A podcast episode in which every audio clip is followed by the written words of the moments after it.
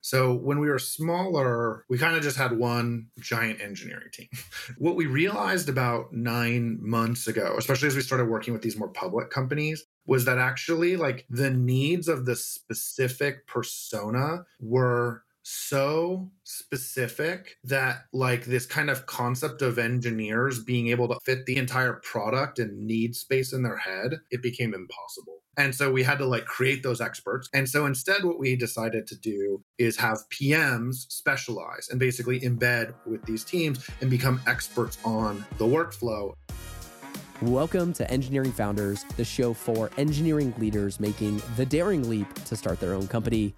This episode is guaranteed to expand both your leadership, business acumen, and strategic thinking. We call this one a hybrid episode of the Engineering Leadership and Engineering Founders podcast. Scott Woody, C T O at Metronome, joins us to talk about how, as a startup, they made the transition to quickly operate at a global scale while working with complex public companies. We talk about the engineering leadership and the startup lessons from pivoting business models. Plus, we cover challenges from having multiple user personas and how to prioritize those problems from an engineering and a business perspective. We get into their approach to organizing their engineering org and mapping workflows to specific user personas. We talk about navigating the tension between product and infrastructure when both of them matter to your end customers. We also get into strategies for rationalizing which pricing model to have and then knowing when to pivot, plus creating a healthy relationship between finance and engineering. Let me introduce you to Scott. Scott is currently co-founder and C T O of Metronome, the usage-based billing platform built to help software companies accelerate their revenue. Prior to Metronome, Scott was a director of engineering at Dropbox, where he led the growth and monetization team. He previously co-founded Foundry Hiring, an A T S system that was later acquired by Dropbox. Enjoy our conversation with Scott Woody. First off, just want to say welcome to the show, Scott. It's so great to have you here joining Jerry and I. How you doing? What's going on? Happy, today's Wednesday? Happy Wednesday. I'm doing well. It's a nice day in Oakland. It's like it's supposed to be ninety degrees or something today. So I'm like gearing up for that. But uh, yeah, it's good. One of those those classic Bay Area seasons where it's all shifted backwards just a little bit, where the summertime is, in fact, in the late fall. The special parts about living in the Bay Area. Some of the things I've been really excited to to talk to you about, Scott, is for you, like the operating context as an engineering leader at Metronome is super interesting. And so I'm going to paraphrase like my understanding. And so please expand and correct me. But, you know, I know Metronome started over three and a half years ago. And part of that dynamic is you've had to simultaneously, you know, build and operate as an early stage startup and quickly and rapidly build and operate at a global scale and also serve and support public complex companies. So in terms of like the challenges and the dynamics that you're in, super complex and a lot of lessons, I imagine, in those details. And so I guess to kick us off, I was wondering if you could maybe bring us in a little bit to the story of Metronome and some of those inflection points that are at play or some of those dynamics and what that's like as an engineering leader. Bring us into your world a little bit. You know, Metronome, what we are at a high level is what we call a billing platform. And so the historical way that people think about billing is it's the system that runs once a month when you're at the end of the month when your customers need to get invoices. And it kind of is a relatively simple thing. It's like count the number of users in my deployment, multiply by ten dollars a month, and then issue an invoice. And that that kind of is like a very simple billing process. And at a company like Dropbox, that like was their business model, but that simplicity on the surface to the end user is kind of belies all the complexity behind the scenes. At Dropbox, I, I ran our growth engineering team and worked a lot with our, our billing team. And the reality was that the billing team at Dropbox was a pretty sizable, like fifty plus engineer team. And what they were doing, the kind of where their complexity came in, was not multiplying P times Q. It was really about getting a central source of data for how customers are using the product, and then integrating that with a bunch of other third-party services, whether it's Salesforce or your revenue recognition system or your payment vendor like Stripe. And so billing was like this kind of sneakily complex problem at Dropbox and kind of led to quite a large team. And so when I decided to leave Dropbox and start Metronome, I really focused on like, how does one make a third-party version of the platform that we had at Dropbox? And that was kind of the goal.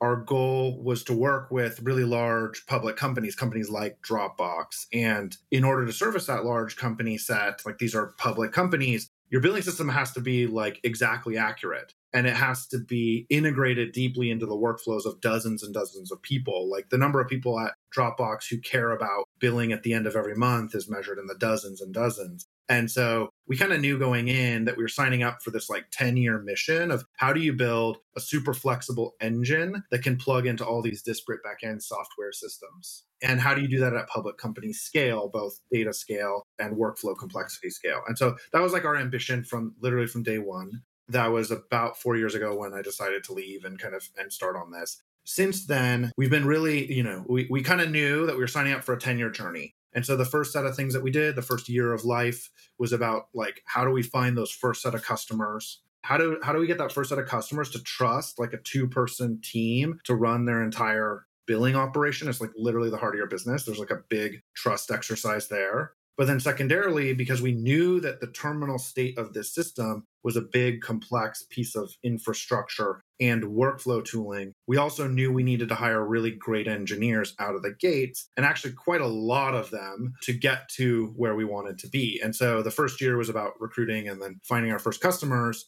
And then what ended up happening is we kind of fell into the usage-based, this kind of like consumption-based business model, because what we saw was in the market, no one was solving this problem. And so if you were a public database company or a database company at all, and you wanted to charge per machine second of your virtualized database running, you actually had to build a ton of monitoring and infrastructure in order to just do the counting statistics to be able to charge your customers. And then you also had to build all the billing logic and all the pricing logic for yourself. And so you don't have to like do it all yourself. And we saw this big opportunity in the first year, and we focused the company entirely on usage-based billing. And so, you know, after that first year, we started signing like bigger companies, like Series B, Series C companies. And our goal was always to work in the public enterprise. And so every year we've kind of been like climbing the scale ladder of, of companies that we're working with. And then this year we're, you know, blessed to work with customers like OpenAI and NVIDIA. And so this year has been kind of the fruition, or at least the first touch with these like public enterprises. And what we're realizing is just that like we were right. This is a big complex problem. It's going to take us ten years to like get to a great solution. But along the way, we kind of had to like serially invest in,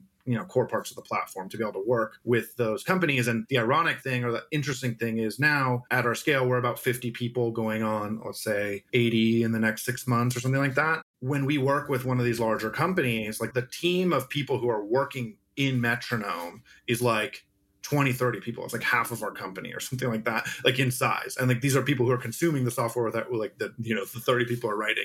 And so it's like this like kind of interesting tension where you're like, oh gosh, like they're the finance team at a, at a large public company is bigger than our entire company. Like, how do we, how do we rationalize that? And there's a lot of interesting things there. The complexity that you were talking about there, I think, is so interesting, especially when you're talking about being in sort of this complex infrastructure space and in this sort of complex workflow tooling space. Can you share a little bit more about like the complexity behind the stakeholders and people using this tool, and how does that impact the challenges that you have to face as an engineering leader? So the way I like to think about it is Metronome kind of has two products, and they have two very distinct user personas. The first product is a piece of data infrastructure. It's like an engineer is the customer. There's like an engineer inside of a company, let's like say NVIDIA. They stream us a bunch of data related to usage. And that product that that engineer is consuming is like a high reliability piece of data infrastructure, essentially doing counting statistics. If you're familiar with Datadog, it's not too dissimilar from something like that. And the kind of expectations of that customer set is like developer experience, it's low latency, it's high uptime, all that good stuff. But that's just how you get the data in. And then finance or product management or whoever controls pricing and packaging needs kind of a interface layer to that like massive amount of data that's being streamed in. And so unlike a Datadog where like an engineer mostly like owns both halves of that equation, and Metronome, the second half of the product is all of the workflows and pricing and packaging logic that's being interfaced with by a non-engineer, and frequently someone who's like in finance or maybe in sales ops sometimes or product management. And so like really we kind of break those two things apart where you have this high data scale problem and then you have this workflow challenge. And then the consumers of the workflow are FinOps, sales ops, product management, folks who are used to working in systems like NetSuite or Oracle or maybe Salesforce. And we're providing them essentially a control plane for their business model, which in absence of Metronome doesn't exist. Like they're having to like file a Jira ticket to, can we please change our business model on February first to this. And then an engineer goes and codes that up and then makes the transition. So in place of that, Metronome gives like an actual like U I U X for, for interfacing with that. So really, in some sense, I think we have two products that serve very different personas within a, within a large enterprise. So those engineering teams at a large company need to interact a lot with their finance ops and sales, which is not an easy thing to do, given how far they are apart from each other and they're, they're in totally entirely different worlds. Yeah. So that reduces yeah. a lot of complexity for running a large business, because cross-team collaboration like that is the generate a lot of headache. But now you adapt to, you know, being a uh, sitting in the middle and can coordinating.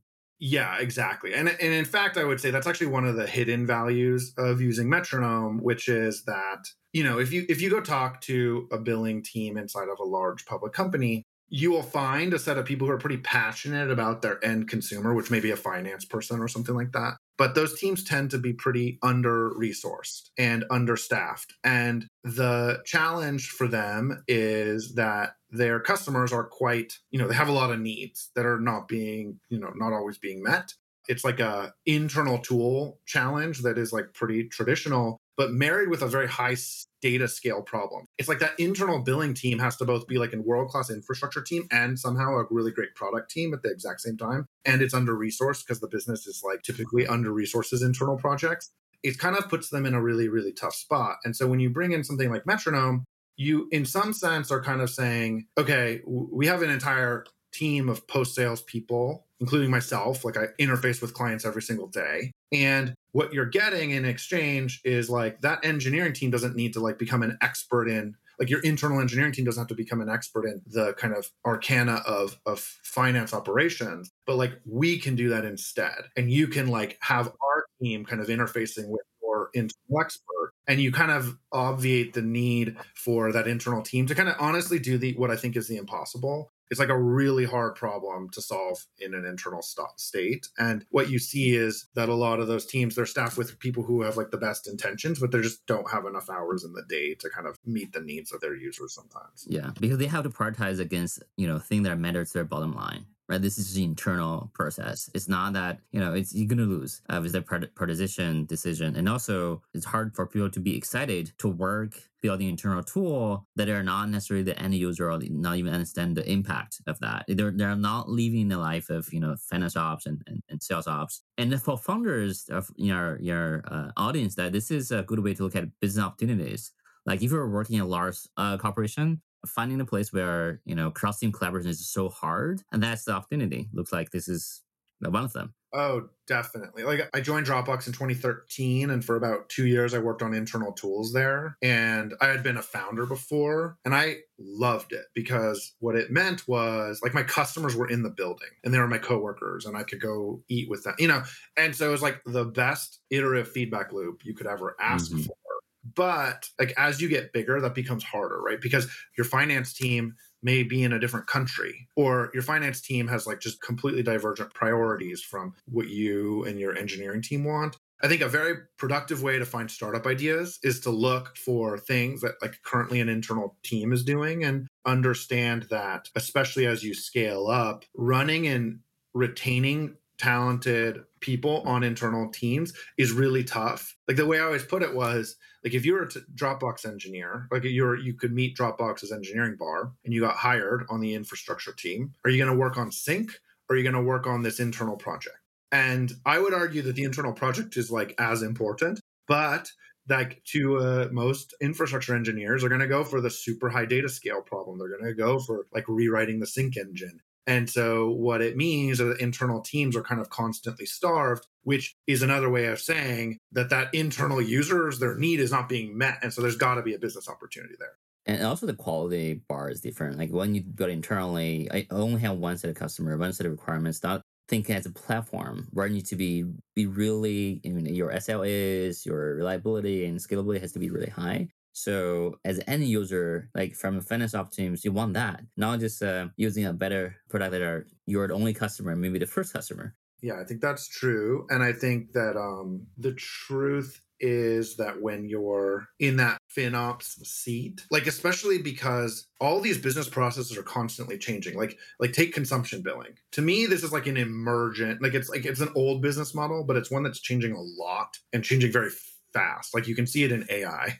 Like A I has really taken to consumption or usage-based billing quite a bit, but you see like a very rapid evolution of that stuff. And that rapid evolution means that the needs of the FinOps user inside that business are changing really fast. And so if you are working with an internal team versus like a product that is incentivized and working with the market, as that internal user, you might differentially choose to work with an external vendor because that product is going to change at a much faster rate than most internal teams can meet. Um, and I think that's just like a consequence of like the competitive dynamics of third-party software. So this is kind of a, a question that I think gets to sort of the same point. So part of it is, how do you really push the clarity of that persona to engineering? And the other side of that is also then like navigating the tension between like the product engineering side and the infrastructure side, when both of those matter to like those end customer personas. Because I think that part is is super interesting when it comes to like, it's like the whole balance, prioritization and clarity component. Like that, that dynamic is super interesting. Yeah, I will say this is something that we have struggled with and I would argue are still figuring out, but we've made some recent strides that I feel pretty good about. So when we were smaller, we kind of just had one giant engineering team, just like fifteen, ten, twelve people, just like we're all on the same team. And what you work on, you start to specialize a bit. Like there's some people who are more infrastructure leaning and some people who are more front end leaning. But what we realized about nine months ago, especially as we started working with these more public companies, was that actually like the needs of the specific persona were so specific that like this kind of concept of engineers being able to under like fit the entire product and need space in their head, it became impossible. For me, it became impossible. Like I know exactly when it was. It was middle of December last year where like I was like, I actually cannot, like even if I spend all my time trying to understand all of the needs across our client base, it's actually impossible for me to hold it all in my head. And I'm not even trying to act on it. I'm just trying to like store it. And when I had that, when we had that realization, what we realized is actually now is the right time to start to take the kind of bigger team and focus it based on kind of two things that are very related, which is like we basically started to fork the team into specific workflows. And the workflows are typically one-to-one mapped to a specific persona. And so, for instance, we have a team that's focused on ingestion and processing of data. The persona that's mapped to that is engineering. And the workflow is, I'm an engineer at OpenAI. I need to be able to reliably get data into, into Metronome. And I need to be able to read that data out. And so like it was kind of this coherent thing. And so we just started staffing teams against these specific personas.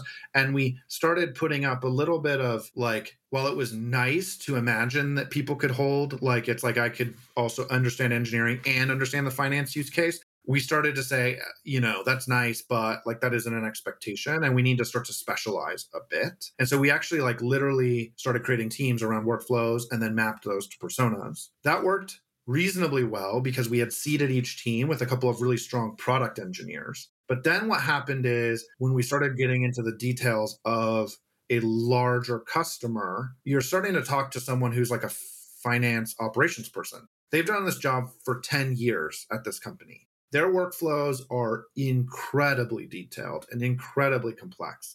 And what we realized was that a good product engineer could intuit their way to like a third of the problems and solutions. But like actually it was like a full-time job just to sit with the end user and deep, deep, deep dive. And most product engineers, I think they hit, they hit a limit where they didn't have either the bandwidth or the stomach to kind of go actually become a FinOps person, because we were never going to hire an engineer who was a former finance person. That's just not possible. And so instead, what we decided to do is have P Ms specialize and basically embed with these teams and become experts on the workflow. And then their job is to back translate that to the product engineers at the right level of fidelity. But when you're building like expert use tools, you in some sense have to have experts on your team.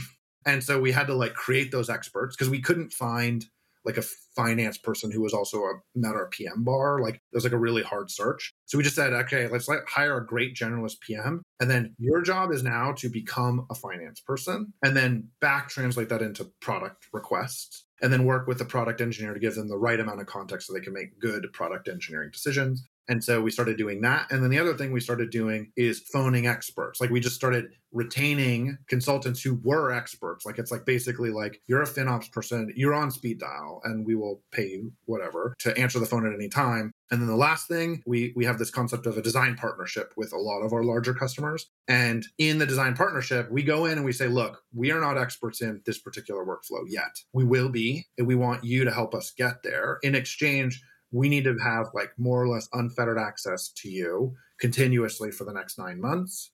We're going to come and ask really dumb questions. We're going to ask really smart questions eventually. And eventually we're going to teach you because we're going to have like a market understanding and we're going to help bring technology from this other company into you. But it's going to start out, we're going to be kind of novices and you're going to help train us. And we literally selected clients who were amenable to essentially like teaching us until we became the teacher. And that's kind of what we've been doing, you know, honestly, for the past four years. But this year kind of hit its head. It's like hit that breaking point from uh, like we need to specialize a lot more. And now we have more or less specialized teams that kind of you one-to-one map a team to the persona. And that person's job, the P M's job is to become, basically could do that job at a, you know, large five, Fortune five hundred company. I love this roadmap to go from early stage engineering team to specialized teams, like the different modalities that you introduced from like that specific moment you called out in December where you're like, I can't even hold all this into my head, to then creating experts, embedding experts, building an expert team in a, in a flow there on top of then a whole like design partner program. I could see how all three or all four of those things complement each other and help reinforce a better understanding of the customer problems and then how to actually create better solutions for those people. I think that's that's super cool and elegant, the way that they all sort of reinforce each other. Yeah, I, I would say it was very organic and not planned, but that's kind of how it's netted out. And I would say it's been very effective. And one thing I would add is that um, as those product folks are becoming experts, I think one litmus test here, there's kind of like two ways to do this. One is like having frequent readouts or brown bags internally so that you're forced to teach. And teaching is the best way to know if you're actually an expert. And then the other thing that you quickly find is when you have like a customer base where there's like a really big customers are kind of like dominating your time. But then you have a like lot of earlier stage companies that are kind of like five, ten years away from that monster company size. You get to teach the customers who are earlier in their journey, right? So we're working with companies that are SOX compliant and have been for the past fifty quarters. And those companies, you know, we're learning from them. We're going and talking to companies and they're like, I want to I P O in the next two years, but I haven't hired a SOX team yet because it's like, you know, no one's IPOing in this market. But what can Metronome tell me about what I will need? And so you get a chance to teach internal other experts, like, you know, like the FinOps person at a five hundred person startup, you get to work with them and you get to test your knowledge more or less instantaneously. That's a great part of working across the spectrum, but it's also a great way to kind of refine your expertise really quick. Because if you say something dumb to one of these people, they'll you'll know, you'll know instantly, and you'll know like that does not make sense, and you will get that feedback more or less instantly. And then the mark of a good person is they correct their ignorance and, and move forward. Given the P M is sitting deeply with the customer and then their requirement, they are trying to be a kind of a domain expert. And you've got a couple of people doing that with different customers, and they're bringing, as you mentioned, every company may have very their specific way of doing finance, et cetera. What do you do to standardize the, the knowledge base? Like one person dropped a lot of things. And that communication, I guess, is challenging to because that, that person needs to communicate effectively to their immediate team and then more to the, the rest of the company as well over time, because that informs, that insight informs uh, where the product is going, right? As a new engineer join, a new person join, you want to, uh, you want to make easier transition to become a, you can't even know where to find information. You can't even have the basics of, you know, this domain. What's the process you have in place? I won't pretend like we have this solved because I definitely don't think we do, but I can say some things that we've done that have worked and some things that we're trying. So I think the first thing is kind of accepting that this is the challenge, right? So if you take like a piece of software like Dropbox, like honestly, the complexity of workflows is pretty simple. You know, it's like I could teach you the ten workflows that people use with it in like an hour, and you wouldn't maybe understand some of them. Like it's like if you're in like a HIPAA compliant environment, why do you do X Y Z? Like sure, there's some arcana, but it's not that much. In this case, you kind of just have to accept that there's like four or five people whose entire lively like work depends on the data in your system. And they have entire, you know, they have full-time jobs that are consuming this and interacting with this data. And so it's going to be complex. Like learning each of their jobs and back propagating it through the organization is going to be hard. So you kind of just have to say, okay, understand that this is hard, and then make sure that you spend the proper time to share those learnings. So I would say it starts with acquire the expertise internally through spending time with customers and really working it through. The second thing is write it down. What I find is that most people, when you write it down, the first draft is like complete nonsense. You're like, it's like a good filter for like reifying or kind of refining your thoughts, like kind of taking it into specifics. Writing it down also matters a lot because if you're especially a distributed company, like that writing propagates a lot faster. And it also exposes like errors in logic very quickly. So I say writing it down matters a lot.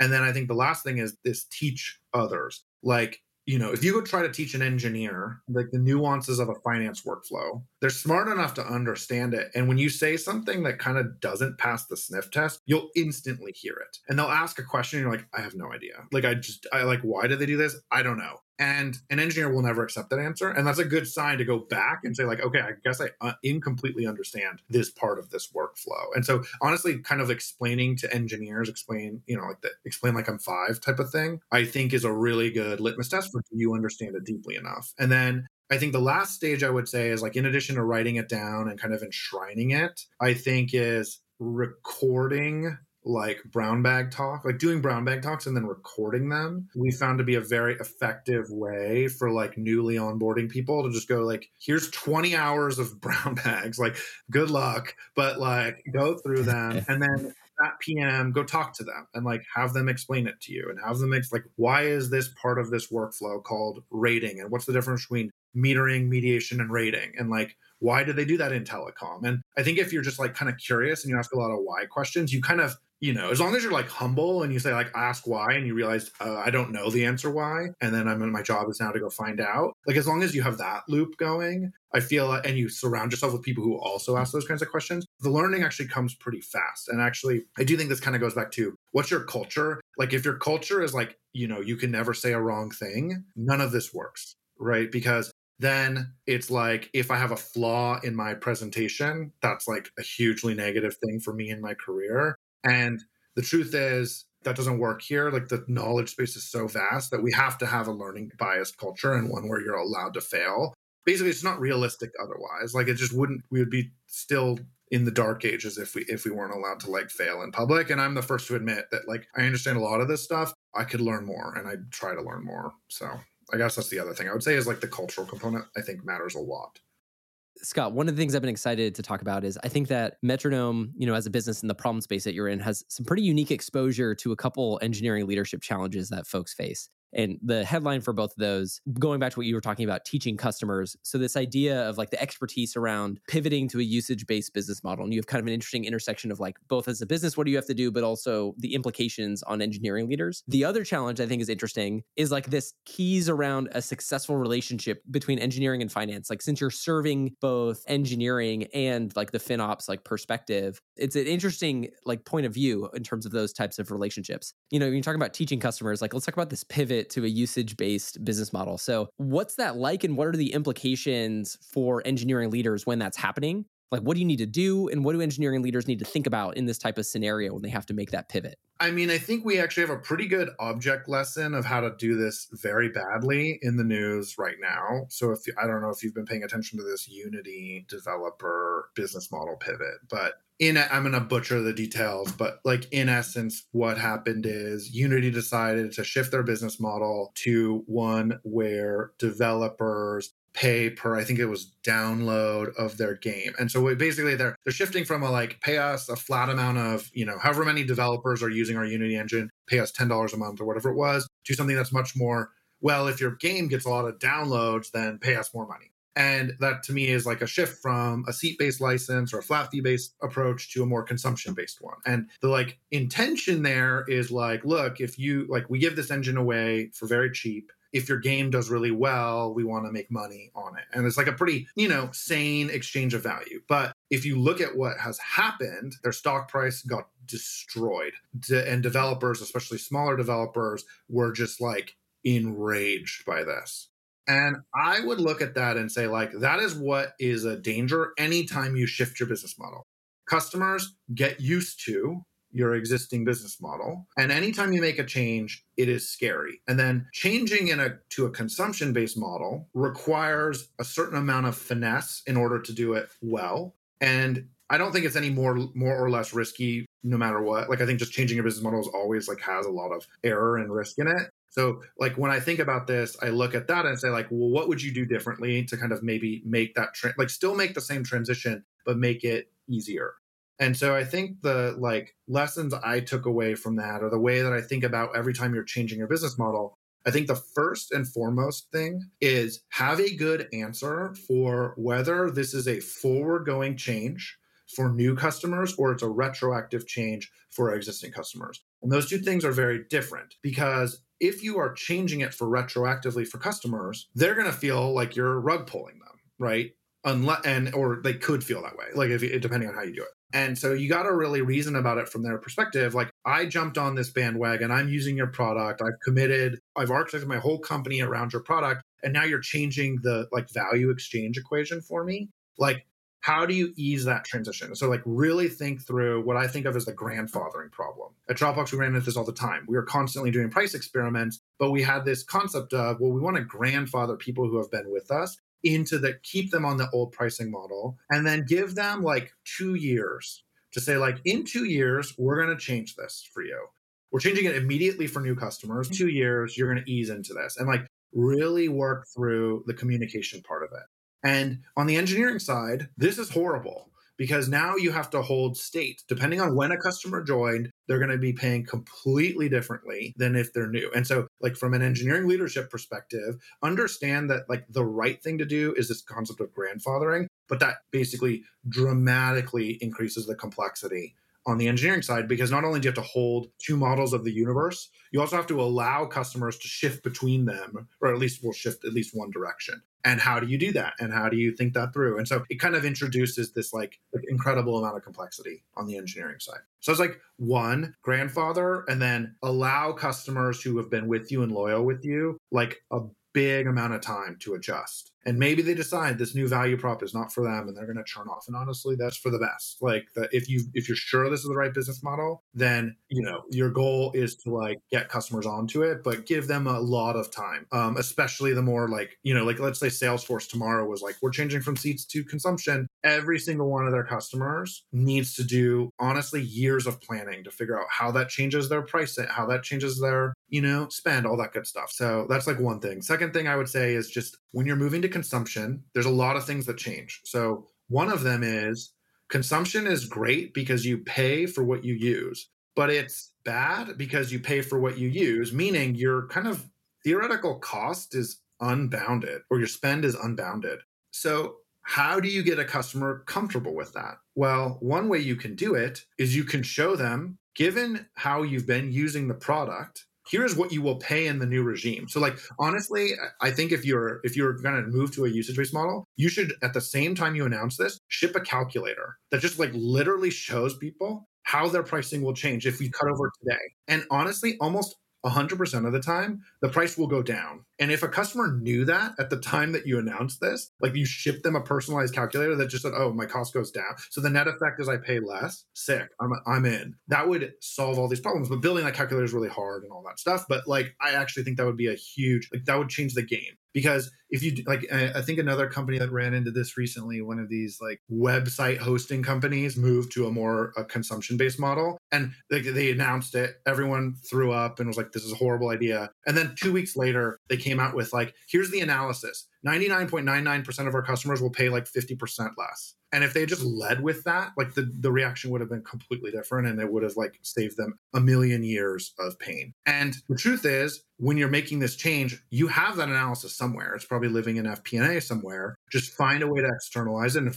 lead with that. Because if you lead with the value prop of like, by the way, your bill's going to go down by fifty percent, like everyone's going to be like, yes, please sign me up. And so I think that's another like tiny trick. And then the last thing I would say for engineering leaders that's like super, super important is if you're on a seat model or a flat fee model, customers receive their invoice like once a month. And they think about billing zero times a month, right? Because like if I'm for Slack, I know I'm paying ten dollars times the number of employees, like whatever. Like I, I can keep that in my head. I know like roughly every quarter how much I'm going to pay, and it's never going to change. But for a consumption-based business, like my A W S bill is the exact opposite. We have like a standing meeting every month to review our A W S bill. And I'm like, you can bet I'm like looking at every line item and saying, why did this ten X or why did this go up by five percent or traffic only went up by one, you know, whatever it is. So prepare for that. Customers are going to engage with your invoice a lot more frequently and continuously throughout the month. They're not going to never look at it. They're going to look at it all the time. They're going to ship some new use case onto your product, and they're going to want to know within days sometimes how much their spend has changed. And if their spend has gone up by a factor of two, that might be great for your business. But if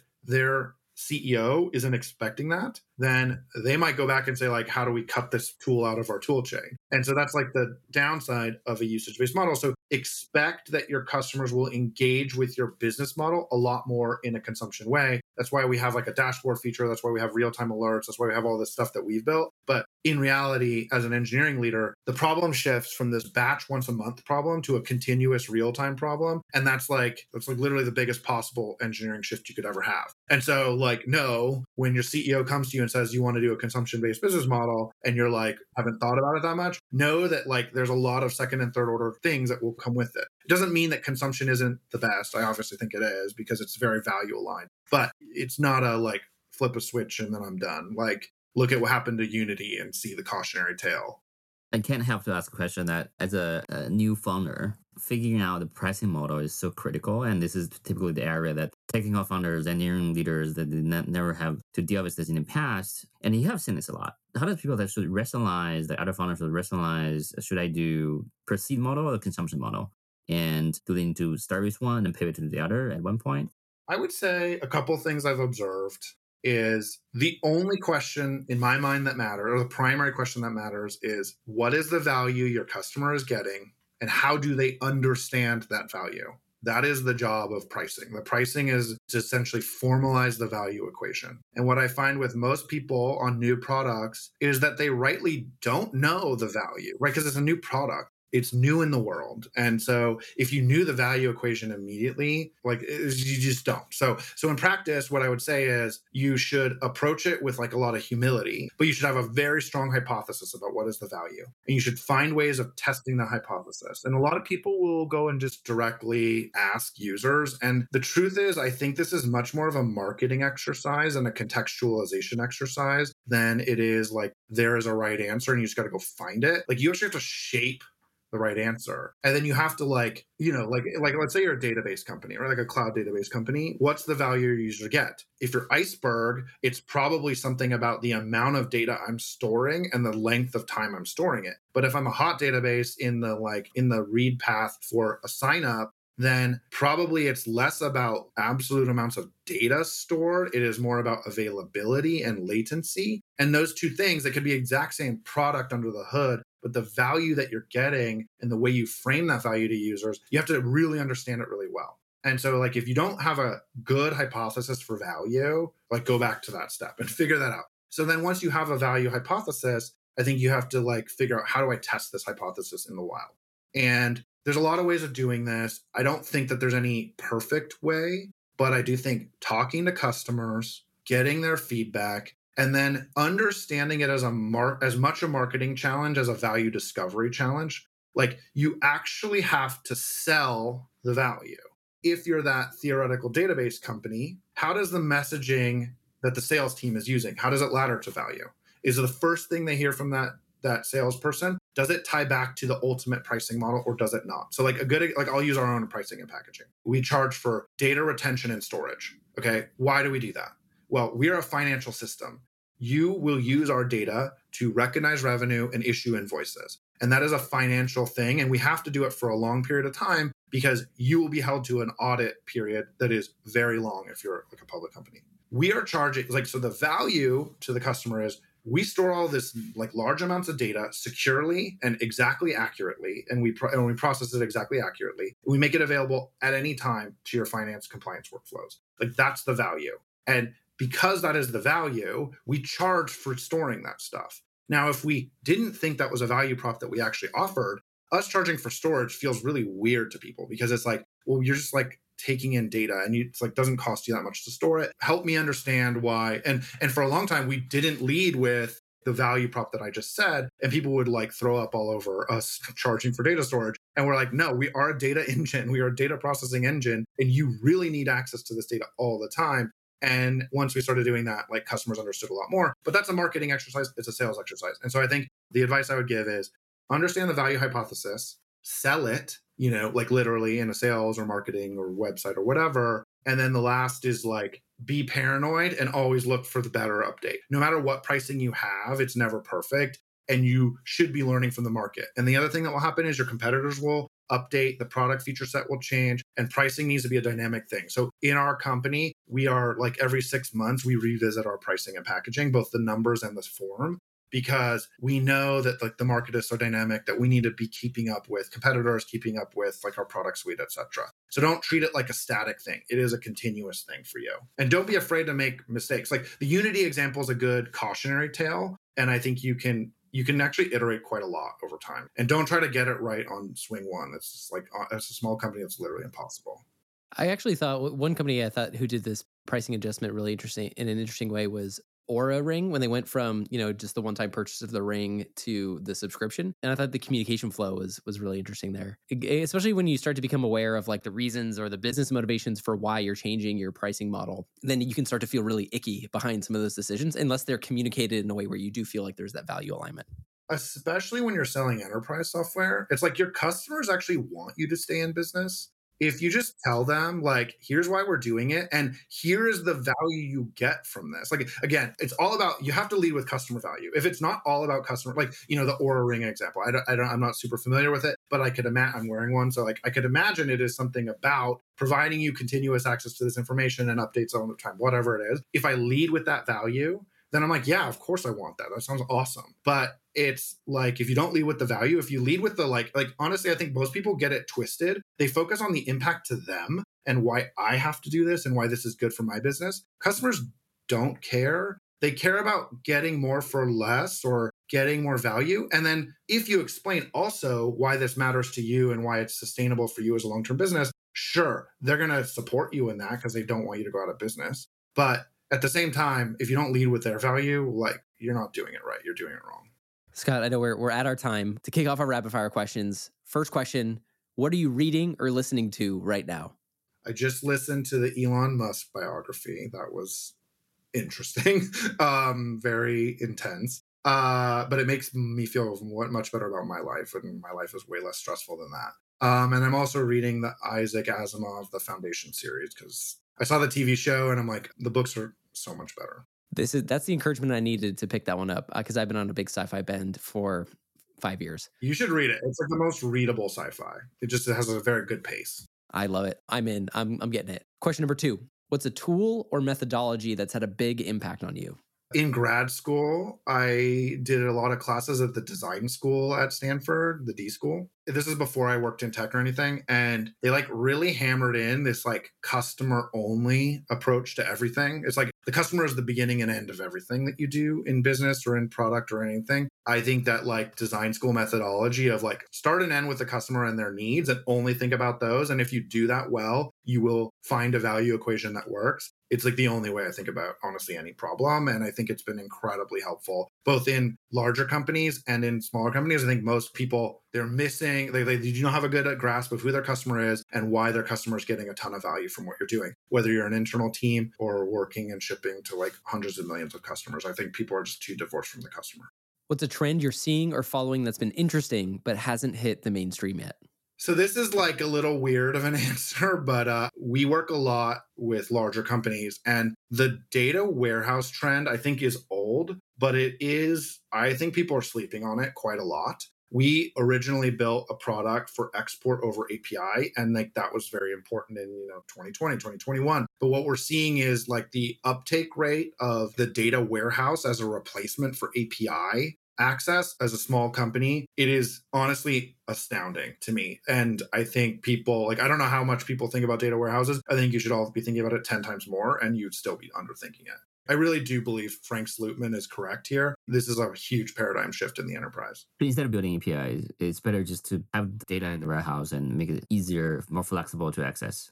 I think they, I think customers want both. And like to us, we've actually promoted data export via data warehouse as co-equal with A P Is. So like when we build something, we build a U I, A P I, and data export at the exact same time. That's one of those trends that I guarantee you almost a lot of people are sitting in like, shoot, I'm definitely sleeping on that. I was too until we launched this feature and then had like eighty percent uptake, right? Like it was, uh, I was ignorant until like nine months ago. I still am. But. Love it. Yeah. This is because the, the complexity of the customer makes like their different need and people prefer different things. Yeah. And like the other thing is like if you have data that multiple different customers want, how do you design one A P I that cuts it in all the ways those different personas want? And the answer is you don't. And so you just get it into a data warehouse, and then that becomes an internal problem and one that they prefer to solve internally. These tools are actually quite accessible to like a large variety of teams. And what you find within these larger enterprises is once there's a data warehouse that has sufficient uptake rate, there's an entire team of people whose entire job is just cutting up data from it. And they want to join it on data that you don't have any access to. So honestly, it's like an infinitely better paradigm. Last question. Is there a quote or a mantra that you live by or a quote that's been resonating with you right now? Yeah, it's less a quote as a concept, but this is from the Elon Musk biography. But basically, there's this concept that was promulgated, which is like when you're cutting something, whether it's like a riff, God forbid, or you're cutting scope from a project. If once you launch the project, you don't instantaneously realize that like ten percent of what you cut actually is part of the M V P. So like if you don't ship an M V P and then immediately say, actually this ten percent that we literally said we could cut, we have to instantly add in as like a hot fix or something like that. If you're not doing that, you're over-engineering. And I think that's a really helpful principle in almost everything, that if you're not like purposefully adding back in, then you are undercutting. And undercutting is just really bad across the board. It just like leads to bloat and slowness and all this good stuff. And so I've started to like cut too deep and then add back in. It's actually really easy to add. It's impossible to cut. Scott, an incredible conversation, just like a rapid fire dive into all these different approaches and principles, like from everything from pricing and making that pivot to consumption-based business models to everything around like the operating context with Metronome. Um, just a ton of fun. Thank you so much for sharing stories and all of the different approaches. We appreciate it. Awesome. Appreciate it. If you enjoyed the episode, make sure that you click subscribe if you're listening on Apple Podcasts or follow if you're listening on Spotify. And if you love the show, we also have a ton of other ways to stay involved with the engineering leadership community, to stay up to date and learn more about all of our upcoming events, our peer groups, and other programs that are going on. Head to S F E L C dot com. That's S F E L C dot com. See you next time on the Engineering Leadership Podcast.